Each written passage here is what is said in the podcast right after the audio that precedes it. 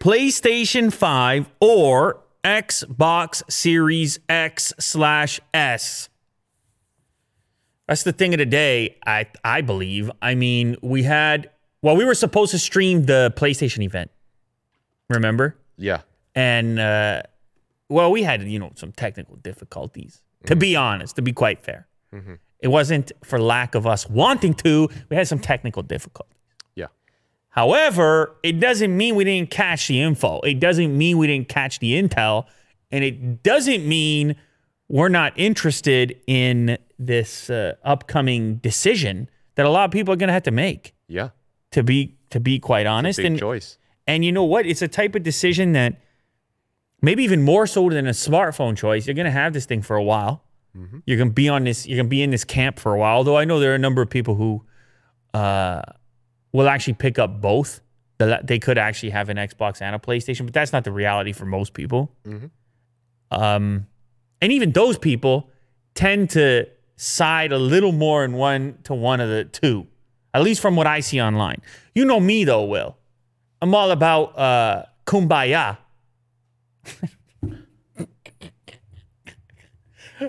I didn't know what that means, but peace and tranquility. Yes. Getting along, getting together. Unite. Yes. That's where unity. I live. That's where I live now. Unity. I live in unity. And so for me, it's like I'm really focused on the similarities here as much as the differences, if not more. This is great stuff. They're more affordable, basically, than we had imagined. Uh-huh. On both sides. People are more into gaming than they have been maybe ever before. You have interesting developments with exclusive titles. You have a bit of bad news with the Halo stuff. Mm-hmm. And apparently, and I'll get to this story later on, apparently there's going to be enough availability. Well, that's what Sony's saying. Mm-hmm. So we have some good stuff all around. But nonetheless, for most people, they're going to have to make a choice. And the choice right now boils like this. And I found this great article, by the way, on inverse.com. It's a breakdown comparison of the four choices you have. Did you know you have four choices? That's right. There's four. Yeah, so it's, if you're on the PlayStation side, it's PlayStation 5 standard or PlayStation 5 digital. We have prices now because the event took place. So we have $4.99 or $3.99. Identical systems with the exception of the disc drive, which happens to be a Blu-ray disc drive, which may be useful or meaningful to some buyers. Mm-hmm. And then on the other end, on the Microsoft side, we have the Xbox Series X, also $4.99, or the Xbox Series S, the cheapest of the bunch, $2.99. So ruling out Nintendo Switch, you can go $2.99, $3.99, $4.99, $4.99. Yeah, and I guess you can go with the PC as well.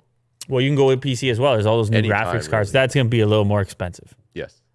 And then I should also mention on the Microsoft side, you have the Game Pass situation as well. And it's important to mention that between the Microsoft models, they're not identical at all. They're quite a bit different in what they deliver from a resolution standpoint and the disk drive component and the spec sheet. Mm-hmm. So those ones, they took a different approach, both brands. So we have some great notes in this particular article relating to who each version is for. And it brought to light for me some interesting stuff around bandwidth. Because for me, I have good bandwidth. And so when I think about the disc drive, I'm like, I don't need it. Mm. I don't watch Blu-rays, and I got plenty of bandwidth, and I love launching games without ever putting a disc in. That's me. Mm-hmm. So I would probably say the digital-only version of the PlayStation is fine. I would probably say, for me personally, $3.99, lovely. Mm. I don't really need the disc drive. Now, does that mean I won't get the disc drive? I'll probably get the disc drive. But if like money was a thing where I was trying to take that $100 and buy some cheeseburgers, I would be totally fine with the bandwidth. However, you need to be thinking about this right now. If your bandwidth is not good, yeah, you're not going to want to be a digital-only type of participant. Mm-hmm. That's going to hold you back a little bit. And also if you have already a pre-existing collection of either back catalog stuff or mm-hmm. Blu-rays. Mm-hmm. And you may just for security's sake want to have a Blu-ray drive sitting there. But I'll tell you something, Will. On all the PlayStations I've ever owned, The one thing that has gone wrong on them from time to time has been the disk drive. It's happened a couple of times. And I've had a lot of PlayStations, but a couple of times I had the disk drive fail. It's a mechanical thing. It's a moving thing. And so I just gave up on it at one point. I was like, I'm just buying everything digital. And then I stuck to it. So that's me personally. Now, that disk drive decision exists on both, from both brands. Yep. The same holds true for the Xbox. If you need that disk drive, you got to pay more. And it's an even bigger jump going up to $4.99 on the Xbox side from $2.99. So if you can live that digital life, you can save even more money there if you're willing to forego the 4K as well. The other big component in making your decision is whether or not you're a fan of the PlayStation exclusive stuff. If you care about Spider-Man, God of War, Last of Us, and any other Sony exclusive, then your decision is pretty obvious. You're going to go with either the high-end Sony with the disc drive or without. Mm-hmm. I personally think the best buy is a $3.99. You're going for PlayStation then? PlayStation 5? I think it's the best deal of all of them.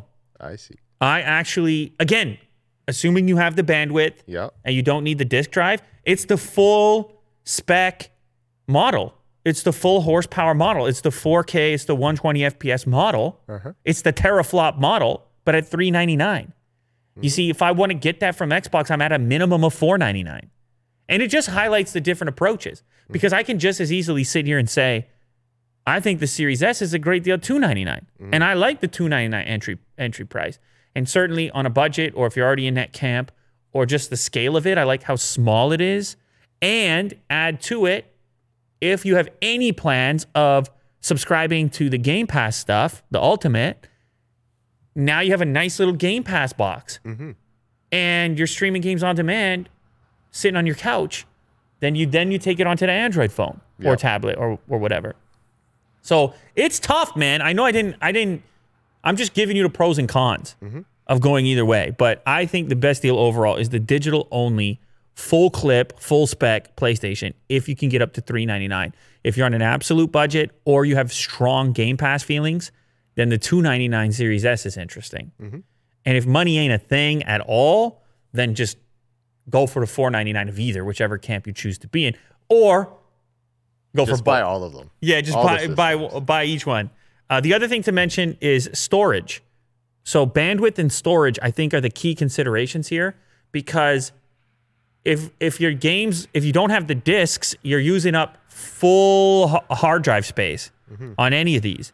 And so you got to be okay, I suppose, with deleting games once you go fully digital, or in my case, with the current setup that I have at home with the PlayStation 4, you have an external storage attached to it. But that's another one for me. I buy the $3.99 digital-only PlayStation, and then I take the extra $100, and I got even more external storage. So now it's like even more games that I can just launch immediately. And they load fairly quickly off the external storage as it stands right now. It's only going to get better over here. Yep. So that's my feeling. Internet connection and storage needs is, I think, could be a big, should be where you start your decision-making process and the exclusives as far as platforms are concerned. But the storage bandwidth thing exists regardless of which one you pick. Which one are you going for? Like, which one do you think is the deal, the best deal? Oh, man. This is a tough one because I do really like Game Pass. I think what they've done, Microsoft, it could be real interesting. Yeah, with all the games, really cool. But I'm really interested in DualSense on the PS5. Yes, that's something that I would like to figure out the whole experience of it. The fact that you can feel sand or wind, really cool. Advanced haptics. Yes. Look at you. Yeah, so it's a differentiating factor. Let's just bring up the topic of styling one last time. Okay. Which one speaks to you the most from a styling perspective of all four? That's a tough one. I kind of like the Series X, to be honest. The fact that it just looks like a monolith, super simple. The Xbox. Yeah. It looks like an Xbox. Yeah. It lives up to its name. Yeah, I mean, we had the mock-ups. I don't know where they are. I guess they're upstairs right now. I actually like both of the Microsoft products. Yes.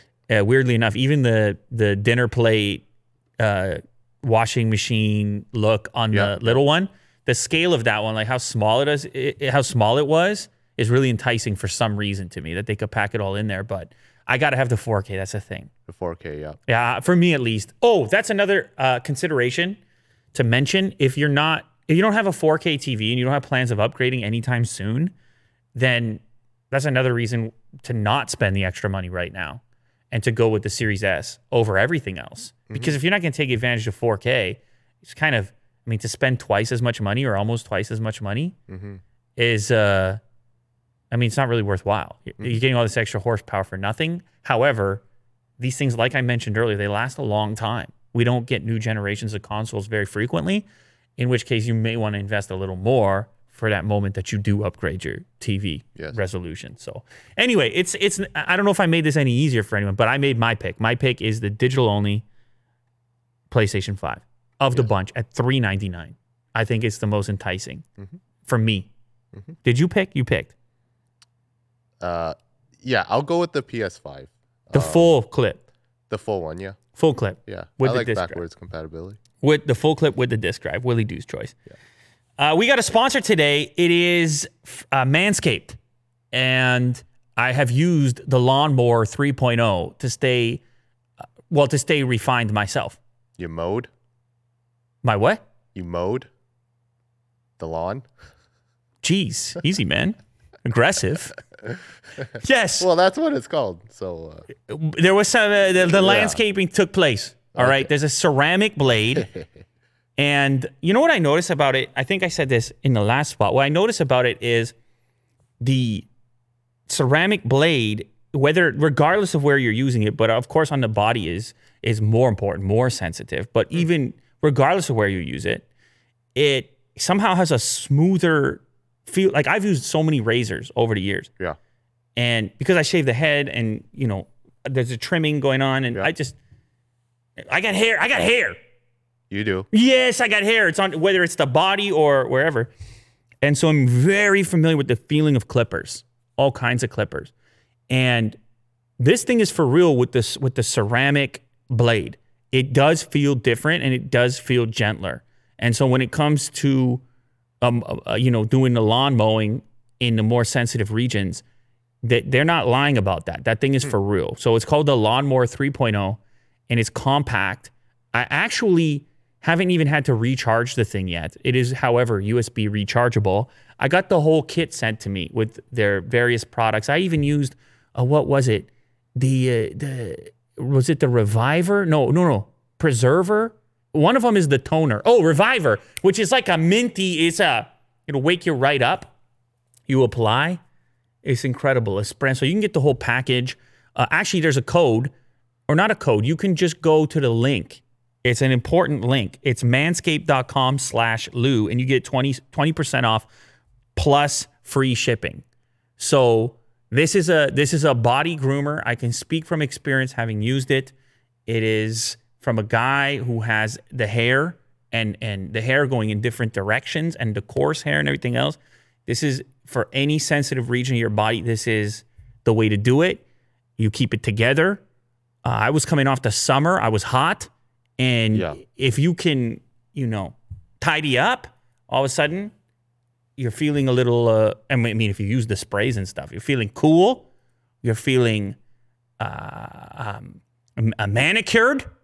Refreshed. You're feeling refreshed. So it's a whole new market, but it's a nice thing. It's a nice little touch. It's a very luxurious type of feeling. It's a waterproof trimmer as well, so you can if it gets wet, it's no big deal. Also, it's Manscaped. You've heard about it. Check out the package. Give a try to the extras that they include there as well. See what you like, and it's 20% off for Lou Later. People who watch Lou Later or listen to Lou Later. You might just be listening as well. We got people they listen as well. And you recommend the perfect package 3.0. That's the one. That's the one. The luxury grooming kit. Okay. Featuring the Lawnmower 3.0. Look at that. 4,615 reviews. You see, 30-day money-back guarantee. Like, give it a shot, man. The personal hygiene. Everybody's got a little extra time. They're at home now. Mm-hmm. Pick up the personal hygiene. Yeah, why not? The others around you will appreciate 20% off and free shipping, manscaped.com/Lou. That's 20% off with free shipping at manscaped.com/Lou. From the moose to the caboose, always use the right tools for the job. No, for real. I'm just saying, I use a lot of different razors over the years, and they're not lying.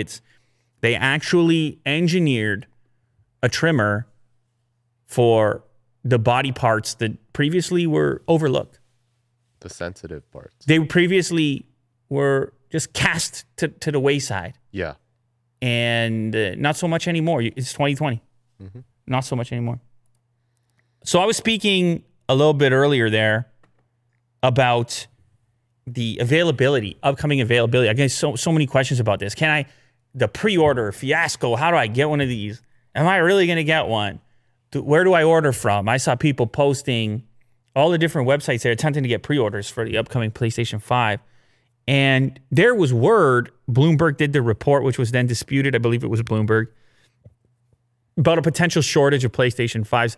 The PlayStation CEO, Jim Ryan, has now said that there will be more PlayStation 5 units available at launch than they had PS4s in 2013. How about that? All the way back in 2013. Hmm. And that's not saying nothing, because they had a lot of those back in 2013. I believe we have a number here.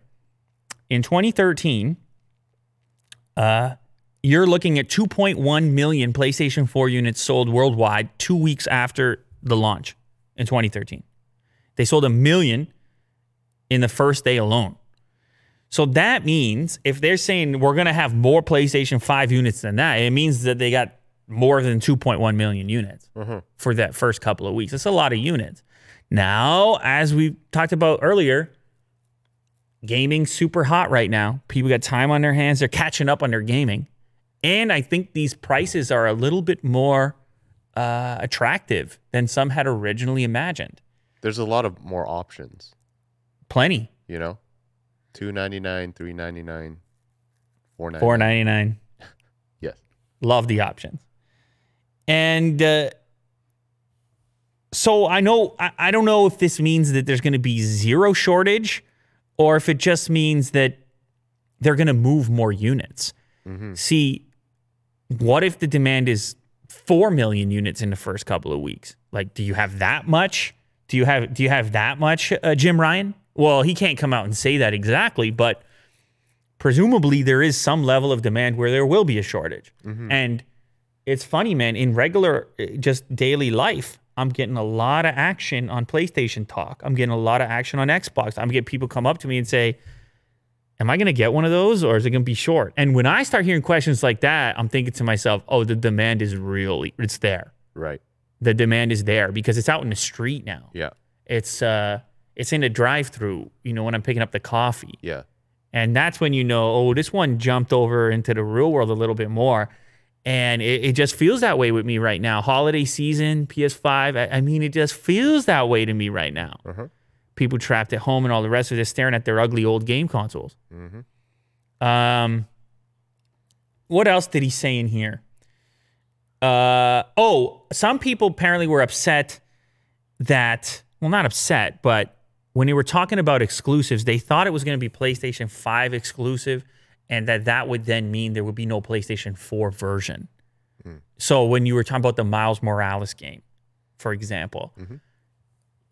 People are concerned a little bit, or at least he was questioned on it, about whether or not, like, what makes an exclusive? Is it truly utilizing the hardware of the PS5 if you have a port of it on the PlayStation 4? Right. So he was questioned about that, and he said, no.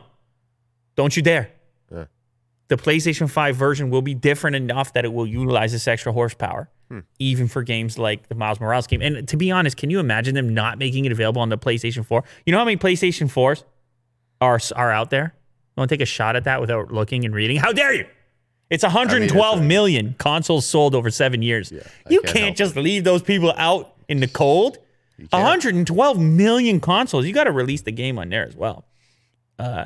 So hopefully they can find a way to, I get it, it's not a ground up exclusive in the way that, hey, this will only work on the latest hardware, but hopefully they find a way to enhance the PlayStation 5 version enough to encourage people to get to play, I guess, the optimal or most advanced version of it.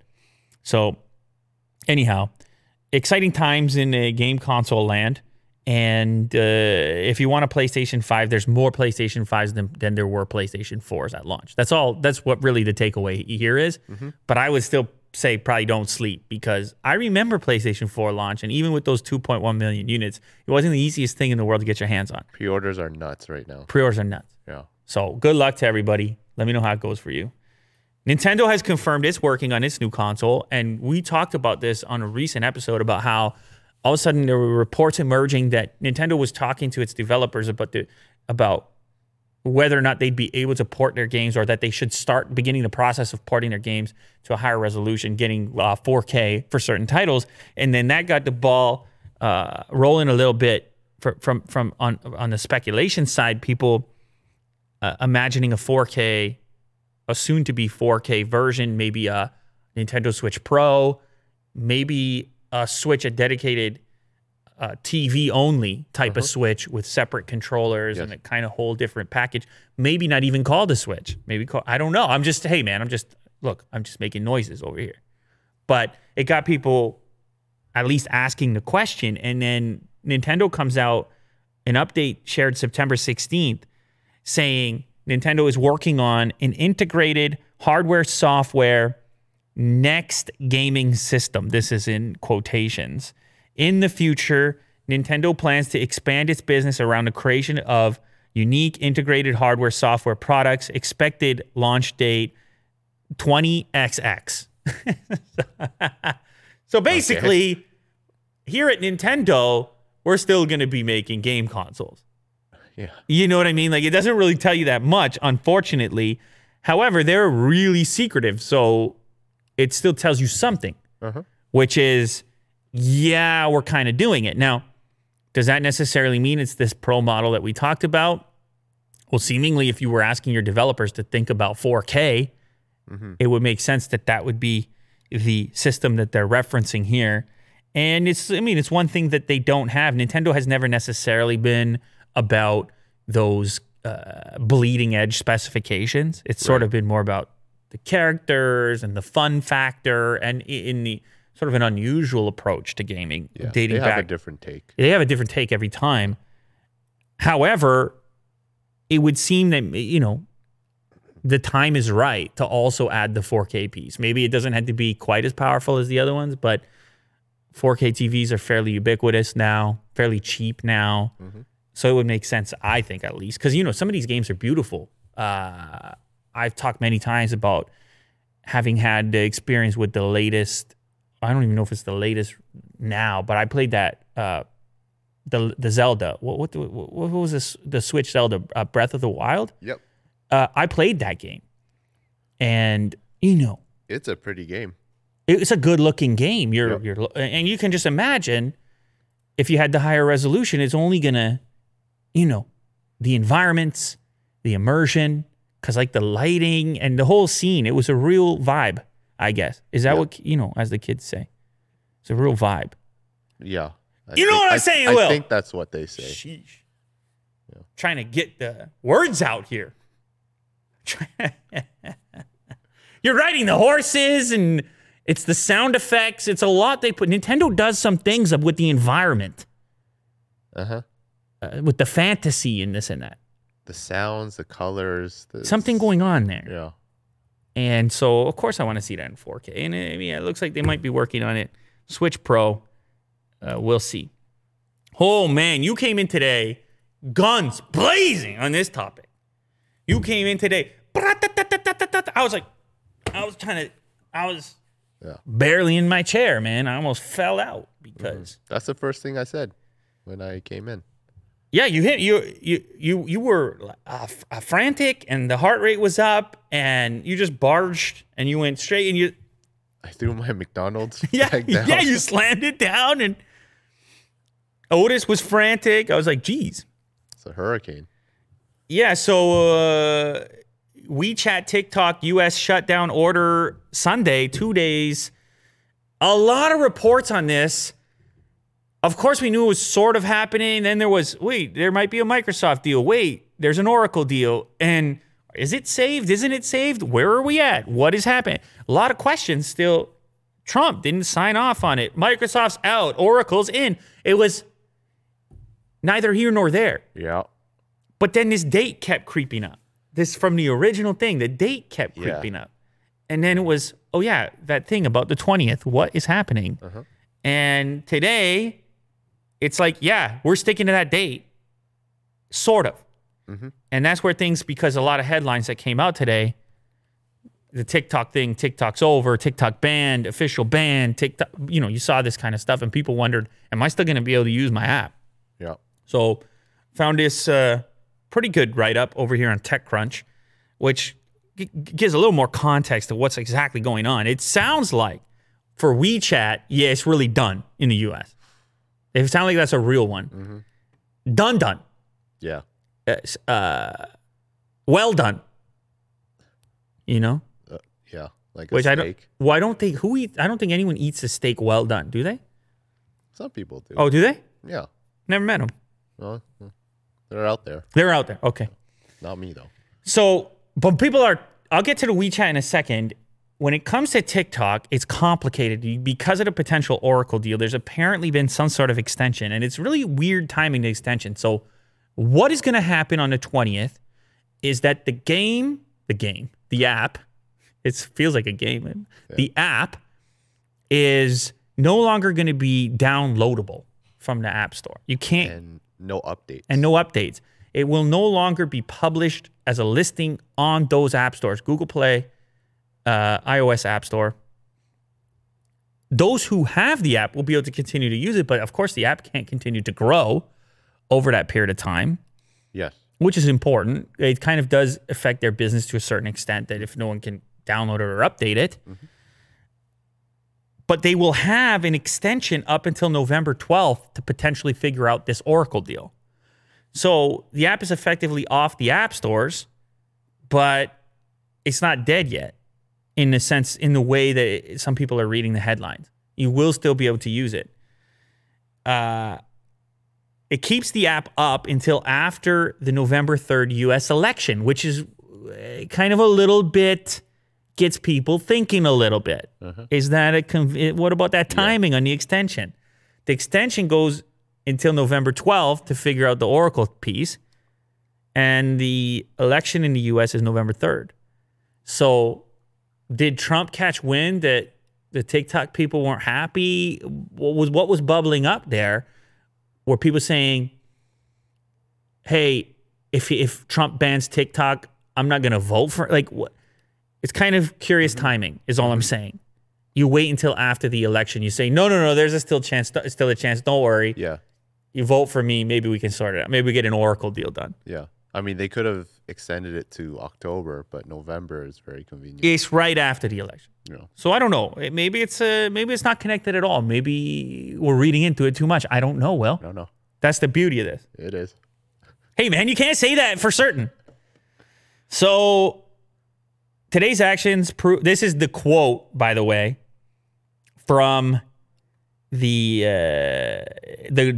party, the group that is required to govern over this stuff. I don't know. What are they called? The Department of... I don't know. It's in here somewhere. But anyway, here's their quote. Today's actions prove once again that President Trump will do everything in his power to guarantee our national security and protect Americans from the threats of the Chinese Communist Party.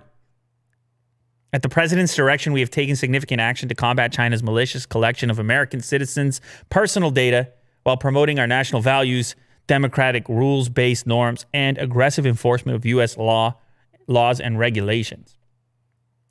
So first part of the action has to do with halting all new app distribution for both WeChat, owned by Tencent, and TikTok, owned by ByteDance. No new downloads of either app and no new updates. The WeChat one seems for real because it also mentions any provision of services through the WeChat mobile application for the purpose of transferring funds or processing payments within the U.S. So, you know, WeChat is a really popular payment application in China. You can send funds to people. You can send funds to businesses.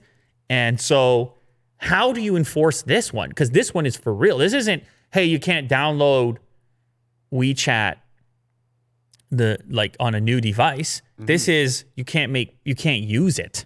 So how do you enforce that other than maybe having the telcos enforce it? The actual connections from this, the cellular networks and the internet connections to potentially block transmission of information from that app that's already pre-installed on devices as it is right now. Mm-hmm. That's a hard block by the sounds of it. That's a real block by the sounds of it. However, in TikTok's case, they leave it open-ended. Plenty of users in the United States, obviously. There's still many talks about how the Oracle transition could, should, would take place, and Trump still has to sign off on it, and it sounds like they're going to need more time for that.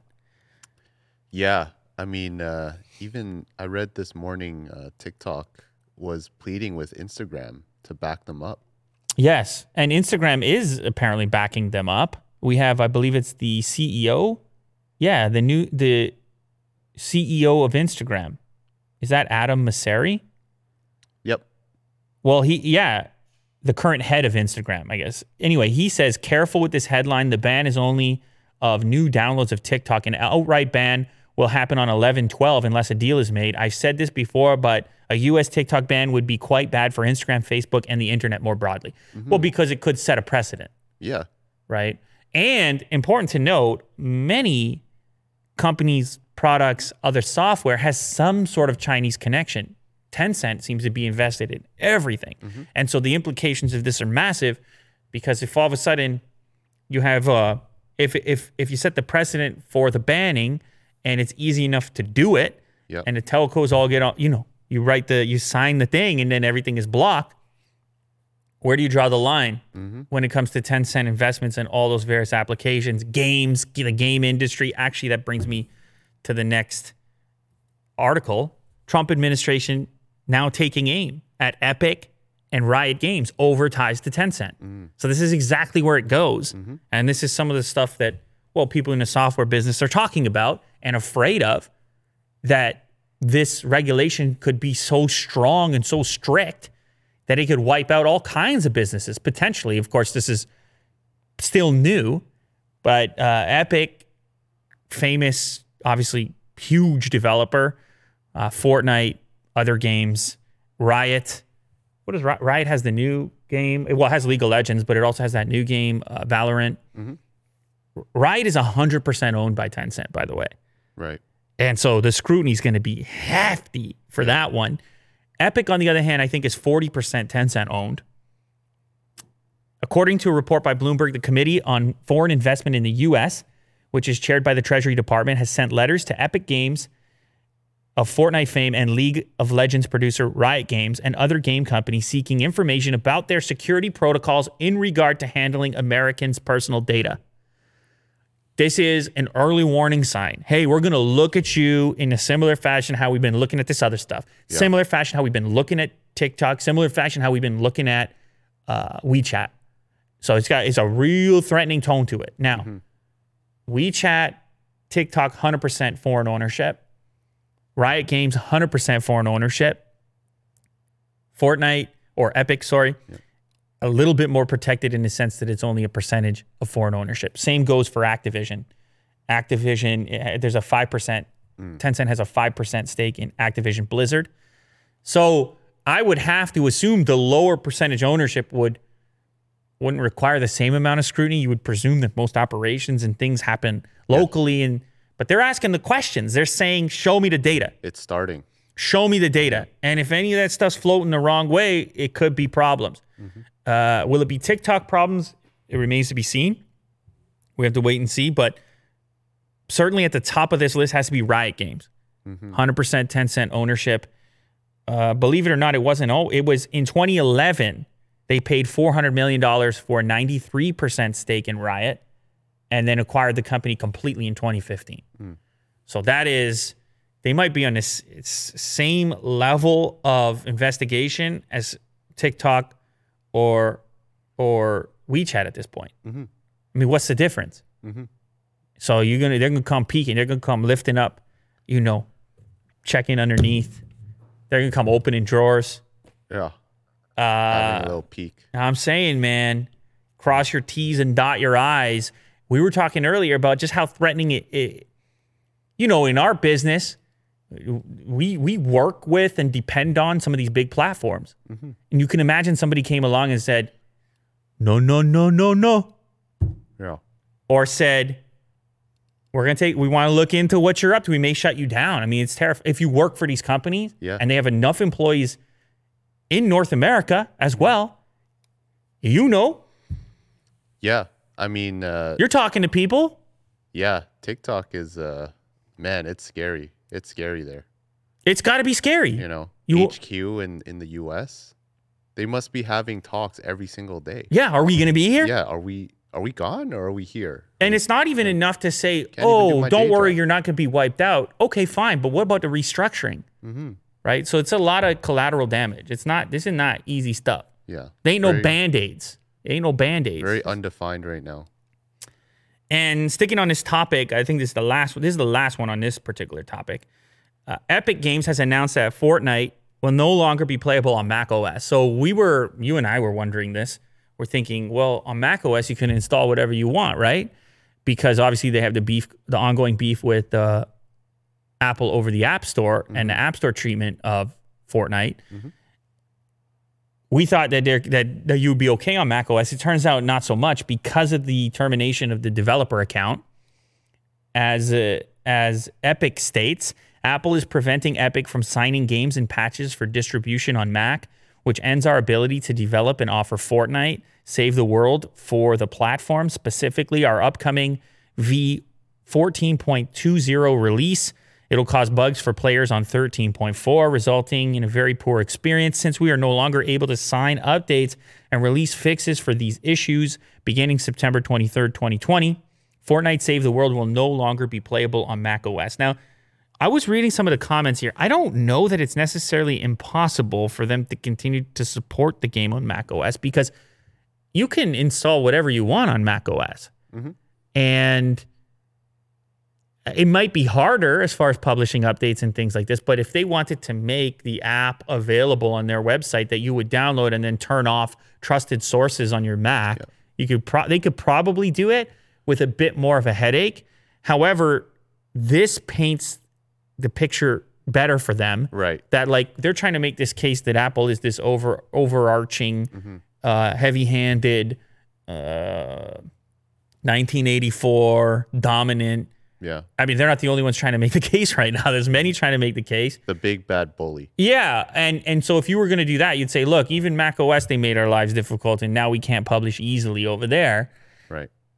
But I don't think it's to the same degree or with the same force that they can apply to the App Store on mobile or that they're willing to apply because they will, of course, still let you install things that aren't from official sources or don't come via the Mac App Store. Mm-hmm. I do it all the time. If I'm using Mac, I always go turn that thing off right away. Trusted sources. It's like on Android where you have to turn on untrusted sources. Like I'm okay with installing this application. Mm-hmm. Mac still gives you that opportunity for now. Yep. Although who knows? Maybe they close that down in the future. Yeah, who knows? It's quite possible. Apple is boosting Chinese production of Apple Watch and iPad. These are the devices from the recent event. We have the new Series 6 Apple Watch. We have the new iPad Air gathering attention.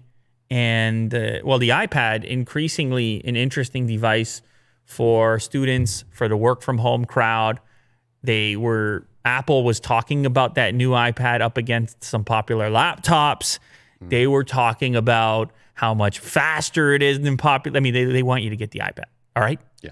Well, anyways, as is the case with the global situation at the moment, and I'm not talking about pandemic stuff, I'm talking about politics, it appears that the best thing to do is to, because of the tariff talk and the domestic approach of many of the politicians in different regions, the kind of rallying around locally made, you know, whether we're talking about the US or India, this idea of like do more here, employ more people here kind of thing, and the increasing incentives to do so, it turns out that now, and that's where this headline gets a bit squirrely, is saying, okay, boosting Chinese production. Chinese production of these devices for the Chinese market. Apple has so many manufacturing partners, right? Let me just, what do we have? Quanta, Foxconn, Wistron, Compal, Pegatron, Inventec. The list goes on. However, increasingly, they've been working with a company called Luxshare Precision and BYD in China for the Chinese market. Again, incentive. If you want to sell in China, okay, great. You made it in China. Fantastic. Elsewhere, it's been a problem for Apple, obviously, because of the tariffs and the extra scrutiny being placed on exports out of China. They're like, okay, fine, we'll go to Vietnam. Oh, okay, fine, or in India, we'll do some level of assembly in India to avoid these hefty fees associated with importing an absolutely completed product. So we're living in a time now where Apple has incentive to manufacture Chinese goods in China, Indian goods in India. To a certain extent, devices destined for America, maybe even in America. Mm-hmm. You have the development, which hasn't really been all that productive yet, with Foxconn in Wisconsin. Mm-hmm. But you do have the Mac Pro. Will's using a Mac Pro down there, by the way. No one would know that. Which is being assembled, I believe, in Texas. Mm-hmm. So it's the conversation is happening. And it seems, I mean... It's not any one market or any one country that is subscribing to this idea. It's many now. Mm-hmm. And many are looking to protect jobs in their own regions and are employing strategies to encourage manufacturers to do exactly this. Yes. So it looks like Apple will have Quanta and Foxconn manufacture the Mac series products in the U.S., in India, Foxconn, Wistron, and Pegatron will manufacture iPhones locally to cater to that domestic demand. In Vietnam, you have Compal, Foxconn, Pegatron, Inventec. They're doing iPads, AirPods, and iPhones.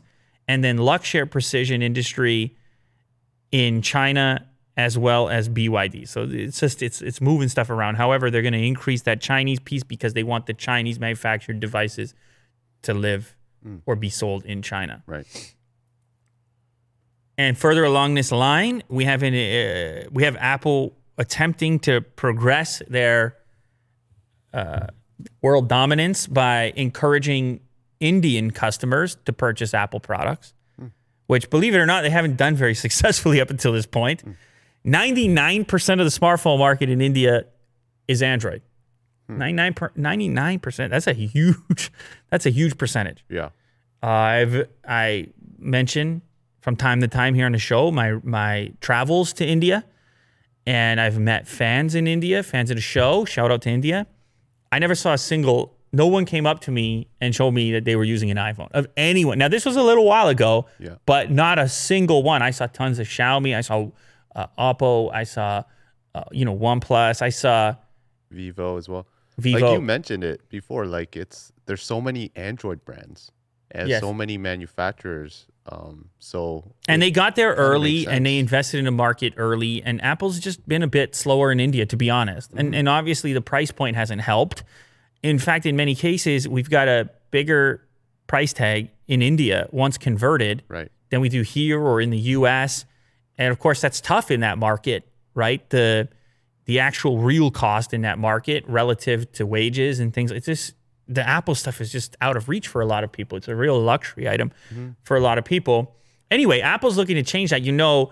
They're doing more assembly there, which is helping them to avoid some of those taxes, fees, tariffs, whatever you want to call it, and bring that price down a little bit. Of course, they're also just launching products at a lower price point, like that recent iPhone SE, which is an aggressive price point for Apple. And then now on September 23rd, they're going to be launching their online store, which it's kind of hard to imagine. They did not have an actual presence, their own presence in India. It was up until this point, it had to be a reseller. Isn't that wild? You were not buying directly from Apple. And that means you weren't able to get the AppleCare Plus extended warranties. And it also means you couldn't take advantage of Apple's financing products, which... for a luxury item or an expensive device could be really meaningful to a customer base that wants to pay off over time. If they do, I don't know. The company, which currently relies on third-party online and offline retailers to sell its products in India, said its online store will offer AppleCare Plus, which extends the warranty on its hardware products for up to 2 years. And it will also give you a discount on the purchase of a new iPhone by returning the previous model. They have that program as well.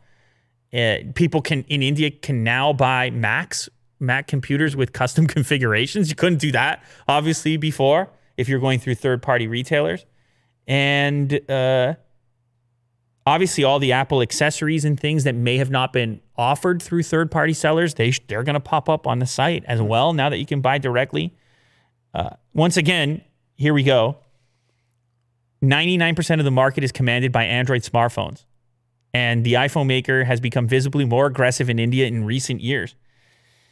I mean, yeah, you have to be. I've talked about this before. That's the new marketplace. Mm-hmm. That's the fastest growing, currently second biggest smartphone market, but fastest growing. I mean, that's whether we're talking population or smartphones. It's a huge market. And if you don't get in there at some point and become aggressive there at some point, there's a chance everybody just gets cool with Android. Mm-hmm. And they're like, this is my platform. And the longer you wait, the more comfortable they become. Right. Even though Apple has done a great job of being this established or this luxury, this sort of target brand, it's still tough. Mm-hmm. It's going to be tough to get people to switch platforms and like fully embrace the ecosystem. It's the opposite of what happened in North America, where they were the first major smartphone player. And everybody came up on that platform, and then some people switched to Android because of aggressive pricing and other factors. The starting price of an iPhone 11 Pro Max at the moment is almost $1,500 in India compared to $1,099 in the U.S. AirPods Pro $249 in the U.S., currently $341 equivalent in India. They're even more luxury in India because just the conversion price currently lifts that price even further. Well, there's your problem. It's a problem, but bringing Foxconn assembly to the country is immediately going to drop some of that immediately. So anyway, and with the online store, I mean it's all coming together. They're down to fight now. They're coming to the market in a big way. The store opens on September 23rd. I'd like to ask the audience if they have plans of purchasing anything there, or if they think it's stuff might still be too expensive. I'm not really sure, but this definitely opens some things up. It makes it a little bit more accessible. And certainly if you take into consideration the financing options that Apple offers, if they replicate that there via their store, you know, when you go to click to buy the phone and they're like, oh, $14 a month or whatever, whatever way they use to make the cost lower, you have to wonder if that's going to entice people who were holding back just strictly because of the price point or whatever other reasons. Video claims to show Apple magnetic wireless charger prototype. Apple, well, we've talked about it here on this show many times. Very bizarre that Apple doesn't have a wireless charging product yet, considering all their devices support it. They were going to do the AirPower thing. They bailed. Too much heat. It was trouble manufacturing it, which is still strange to me to this day that they can do all these complicated things, but that was the one thing that threw them off, or they weren't happy with the way it turned out, even though there's third-party companies that do make things like that now. It's all very bizarre. Something exactly like that, too. Exactly. Didn't we try something like that? Yeah, companies have made the exact thing that AirPower was supposed to be. Now, actually, I shouldn't say the exact thing because it never tapped into the software in a way that you would expect Apple's official product to do, where you would see the device. You know what I mean? It's make a much smarter connection. Anyway, the rumor then emerged that they were going to do a far more simplified version of a wireless charger. And then we started to see stories popping up about potentially magnets being placed inside the next generation iPhone in strategic locations. And people started to wonder, okay, maybe this simplified wireless charger would have some magnetic component to it. Well, we have this video here. It was sent to 9 to 5 Mac, and you can play a little bit of it. It shows this little disc-looking device, and the video, whoever shot it, is claiming that this is showing off Apple's magnetic wireless charger, or at least a prototype of it, or at least a piece of it.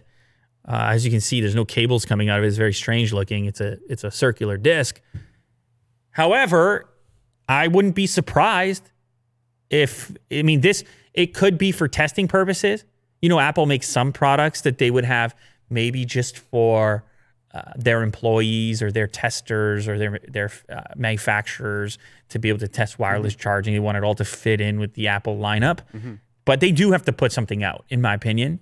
And magnets would be cool. They've used magnets in the past. Yep.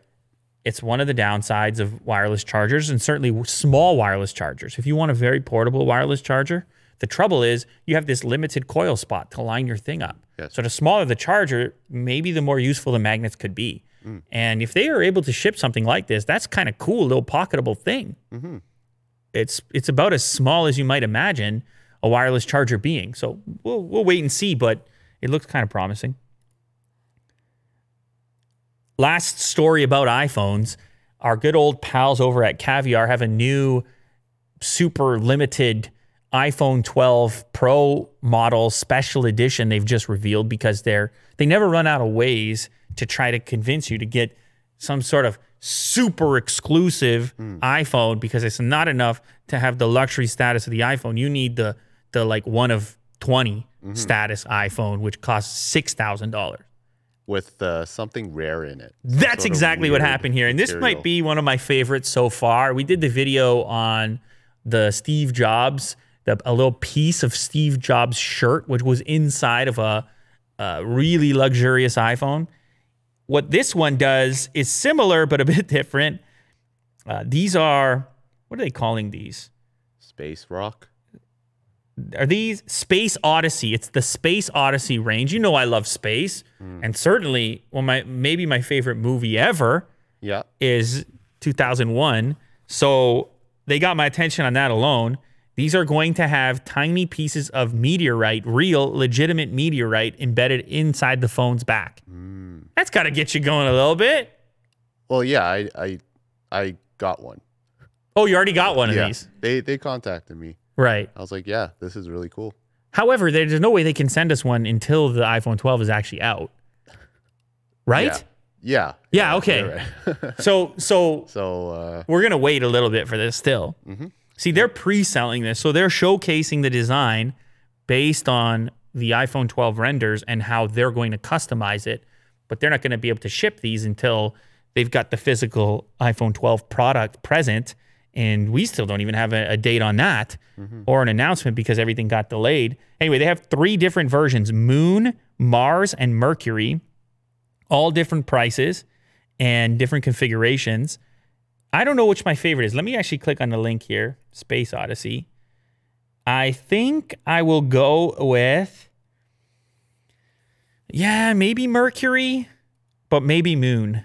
Maybe just the simplicity of the Moon one. They're using other materials, by the way. It's a tiny piece of meteorite in the little patch there. And then the remainder, the portion around it, they're using other metals. Like in the case of this one, it's titanium and composite stone. And so it's just a pretty cool look to it. Either way, they're all... What do you know which one they're sending us? No. Moon? Mars. I guess they're going to surprise us. It looks like they're doing sneakers now, too, by the way. Yeah. That's kind of wild. Space Odyssey, Mars, sneakers. What are they, custom painted? Holy, they should send us some of those, too. Mm-hmm. Look at those things. Those are insane. $2,000. Anyway, they ain't stopping. It's all wild over there. Facebook and Ray-Ban are launching smart glasses in 2021. You know Zuckerberg's been talking all about augmented reality. Well, actually, VR as well, but it seems like he's really excited about AR. Mm-hmm. He's all fired up about AR. Yep. And the one thing about this AR, whatever these glasses are, people are really concerned about the style. If they're actually going to wear it, it seemed like it has to look a certain way. Yes. I don't know if you remember Google Glass and then everything that's happened in between. There's always been this apprehension around wearing something on your face that tells people, hey, I might be recording you. It makes people very uncomfortable. Yeah. I mean, that's a long time ago now, isn't it? The initial Google Glass. I remember the second version. Of course, North put out their product, Focals. I think they were called North Focal. Yep. And then Google bought them. Everyone's trying to figure out how to make these things not look like what they are. if they can get closer to regular glasses, the closer they can get to regular glasses or something that people would consider stylish, then people would consider adopting them. I think these are not bad. That's as close as anyone's gotten. And it doesn't have a camera on it. So there's that. Right. Well, I mean, the current Facebook product definitely has cameras on it. But maybe they hope that by teaming up with Ray-Ban, they can figure out a stylish way to do it. Let's see here. After spending time with their team and visiting their factory, this is Zuckerberg's quote about Ray-Ban, "I knew that they were the right partner for us to help bring the best technology together with the best glasses." That's his words.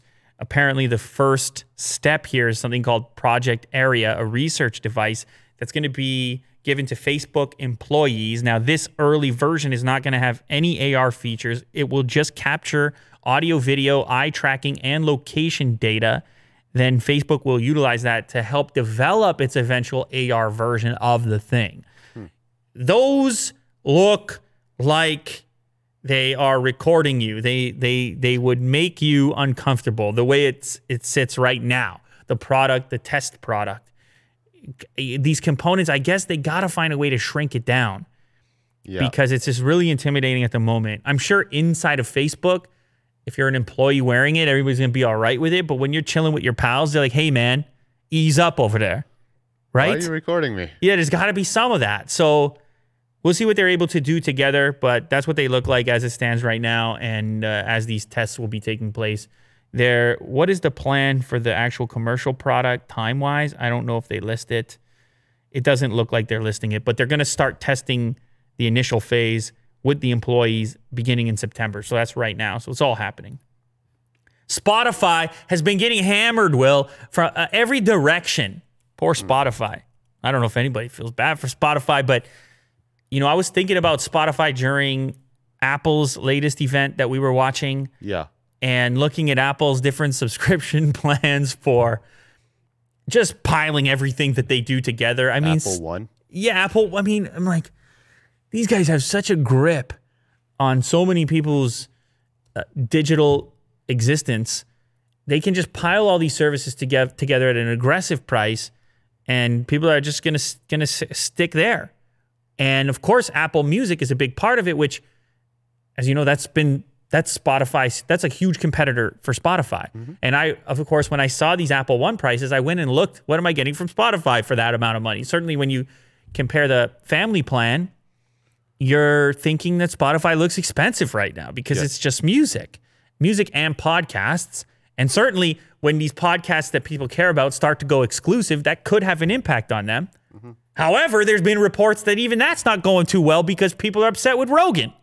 Yeah. Inside of Spotify. I don't know what to believe on that, but it turns out even that is difficult to do, to just hire exclusive talent and have everybody be on board with that being your model going forward. Well, anyways, never mind all that. You've also got Amazon getting into mix because they've now added podcasts to their music streaming service. And Amazon, another behemoth that I don't want to be beefing with or competing with.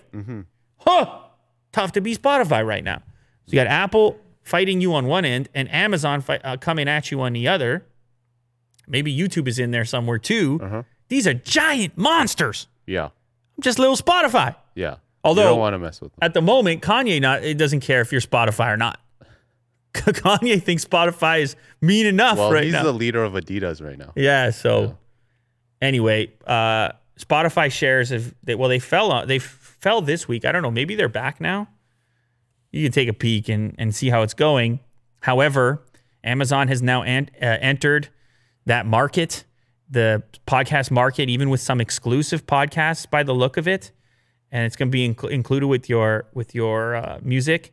You're going to get, what do they say here? They've got celebrities such as DJ Khaled, Will Smith, sportscaster Dan Patrick, and musician Becky G beginning in February.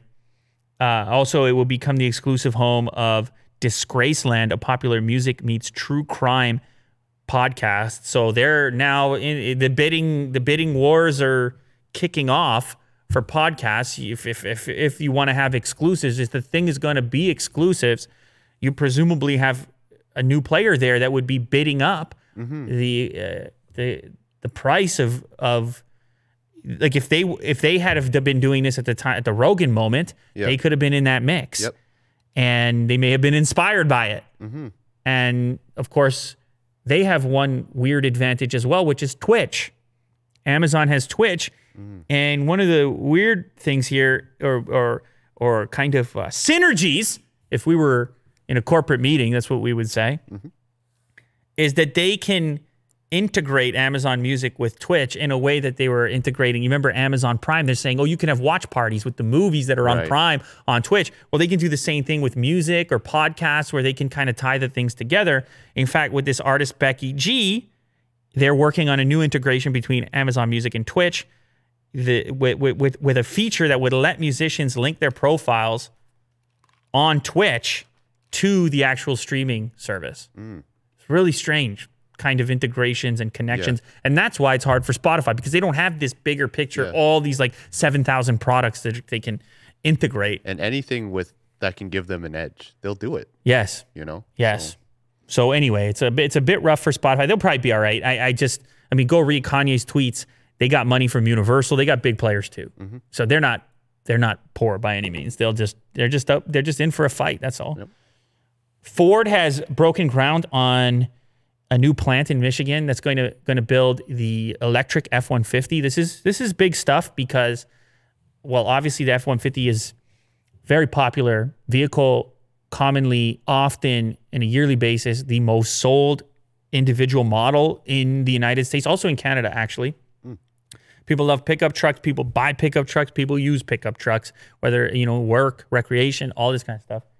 And, it, of course, it's exciting to see products like the Cybertruck and the Rivians and this and that, but the footprint just isn't quite there in the same way that it is for Ford and in the way that it is for the F-150. If the F-150 goes electric, it's going to be real easy for people that are on those leases with the current relationship with their... A lot of loyalty. Ford dealer, and they just... Yeah. Loyalty in the truck. Man.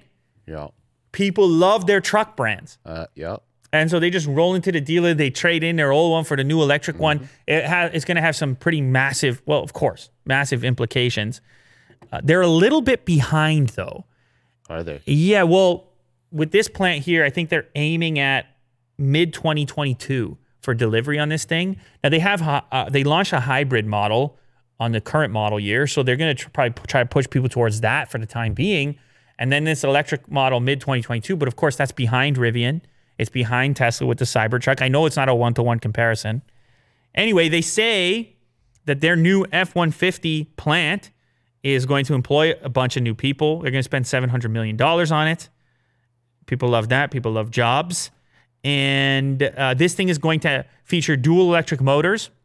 It will deliver more horsepower and torque than any F-150 available today, the fastest acceleration, and the ability to tow heavy trailers. So this thing is... It's really heating up, Will. The company said it will spend $11.5 billion to produce over a dozen electrified models by 2022, including, obviously, this one. I think this is the most important one. This is the big one. If they figure out the truck thing, the electrification of the roads come 2022. Yeah.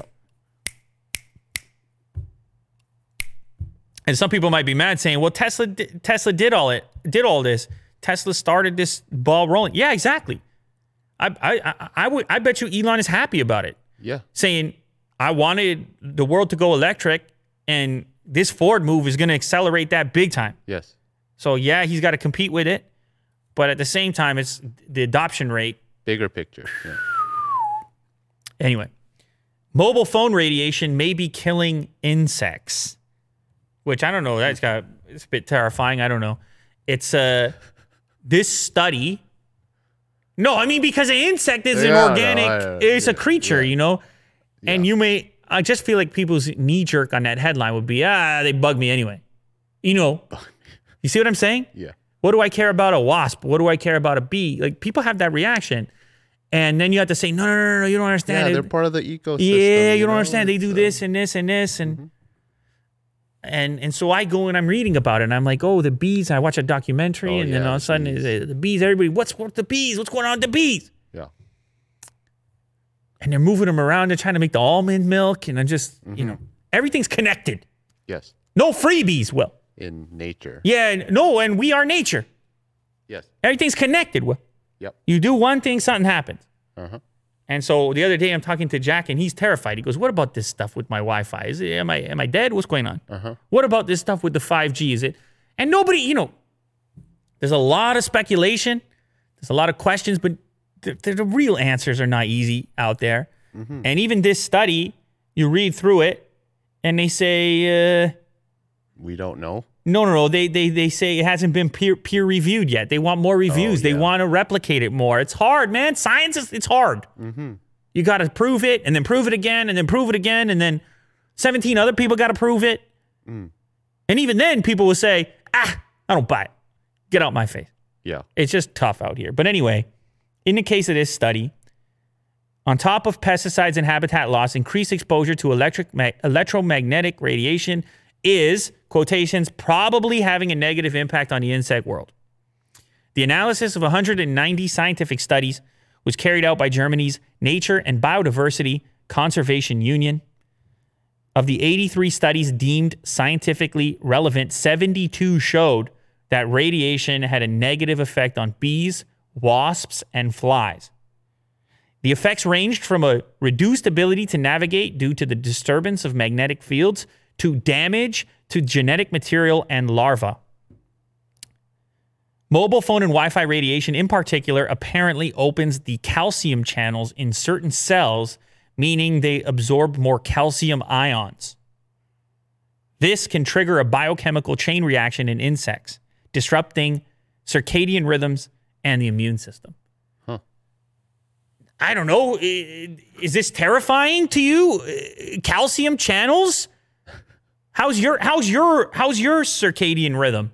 Oh, I mean, I think it's pretty good, but I mean, how's your calcium channels? That I don't know. Yeah, it might be trash, horrendous, trash. So, no, I look trash. What? Jesus. No, I'm just saying. I mean, a lot of people complain about their sleep habits, and I mean, yeah. It's just a weird analysis. Like we're all just. We're just flowing in brand new activity and new technologies and people have asked me increasingly to report on the radiation levels of cell phones, smartphones, and the range at which people are expected to use them. And there was that Chicago Tribune study in 2019 that I talked about a little bit, and it just people are curious. Yeah. Is there an impact? What is that impact? And the long-term effects. And it's hard with humans. There's so many variables. It's a very difficult thing to study.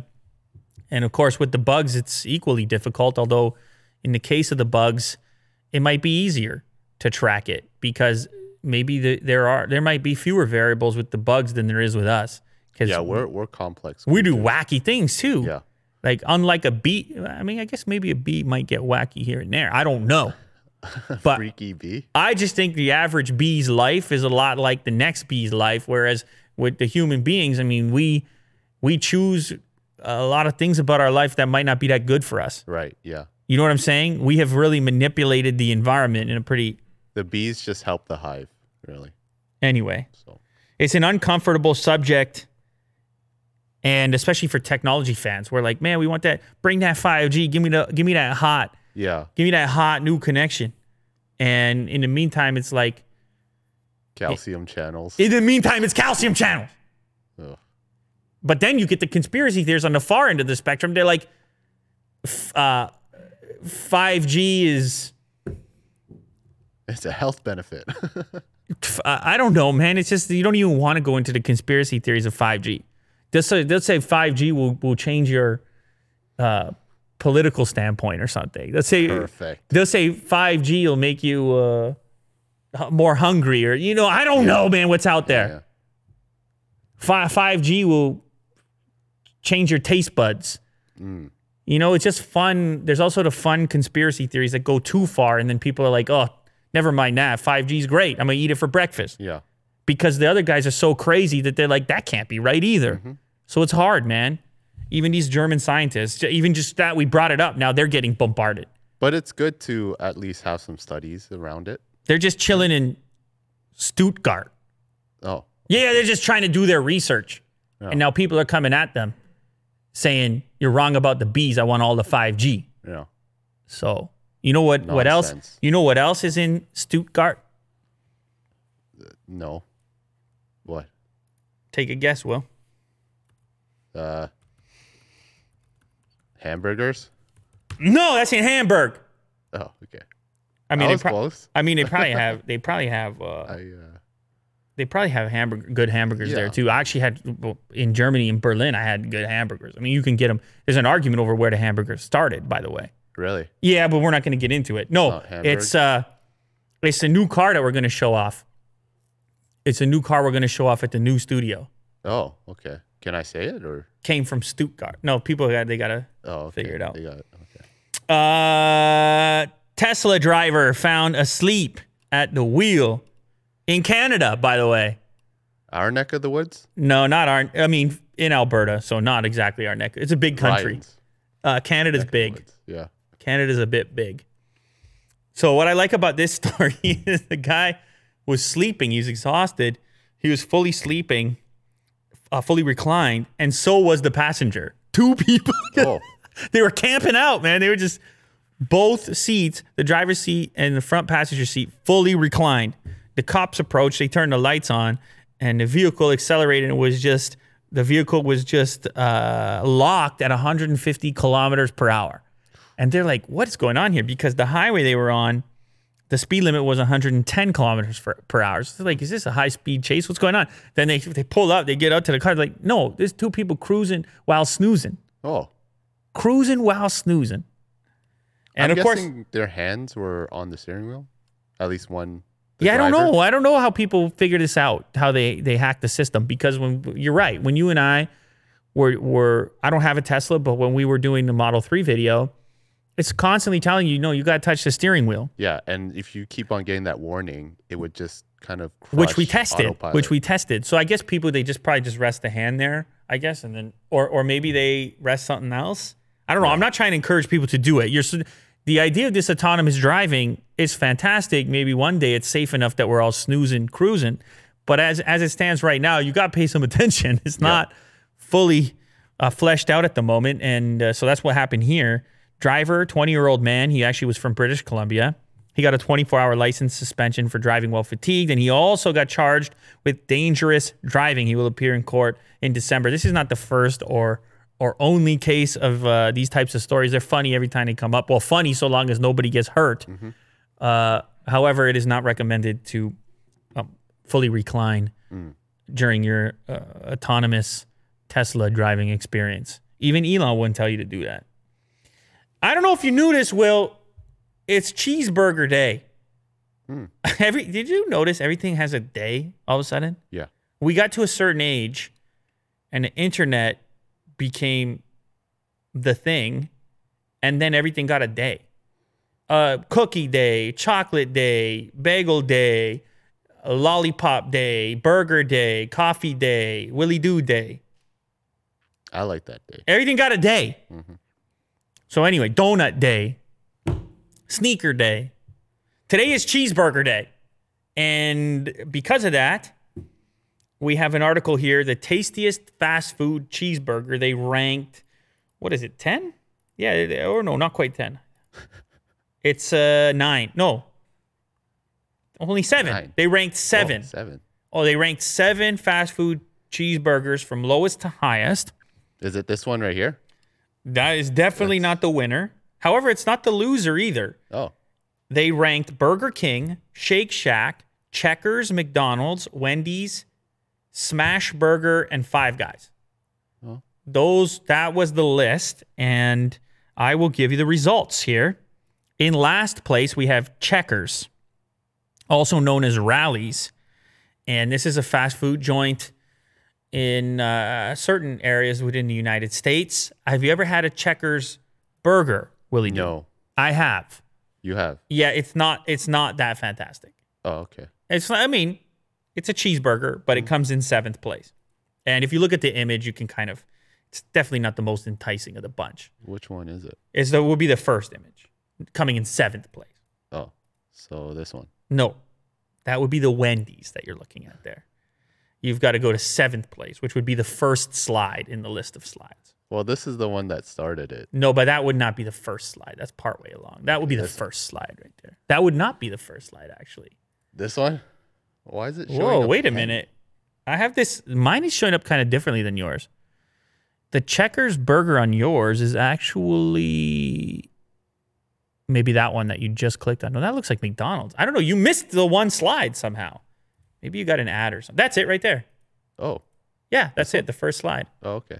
Anyway, you can tell. I mean, it's a cheeseburger, but it's not, whatever. It's not that enticing. You go to number 6, and you're looking at the Burger King cheeseburger. Now, they have other burgers at these places, but, you know, they ordered the cheeseburger.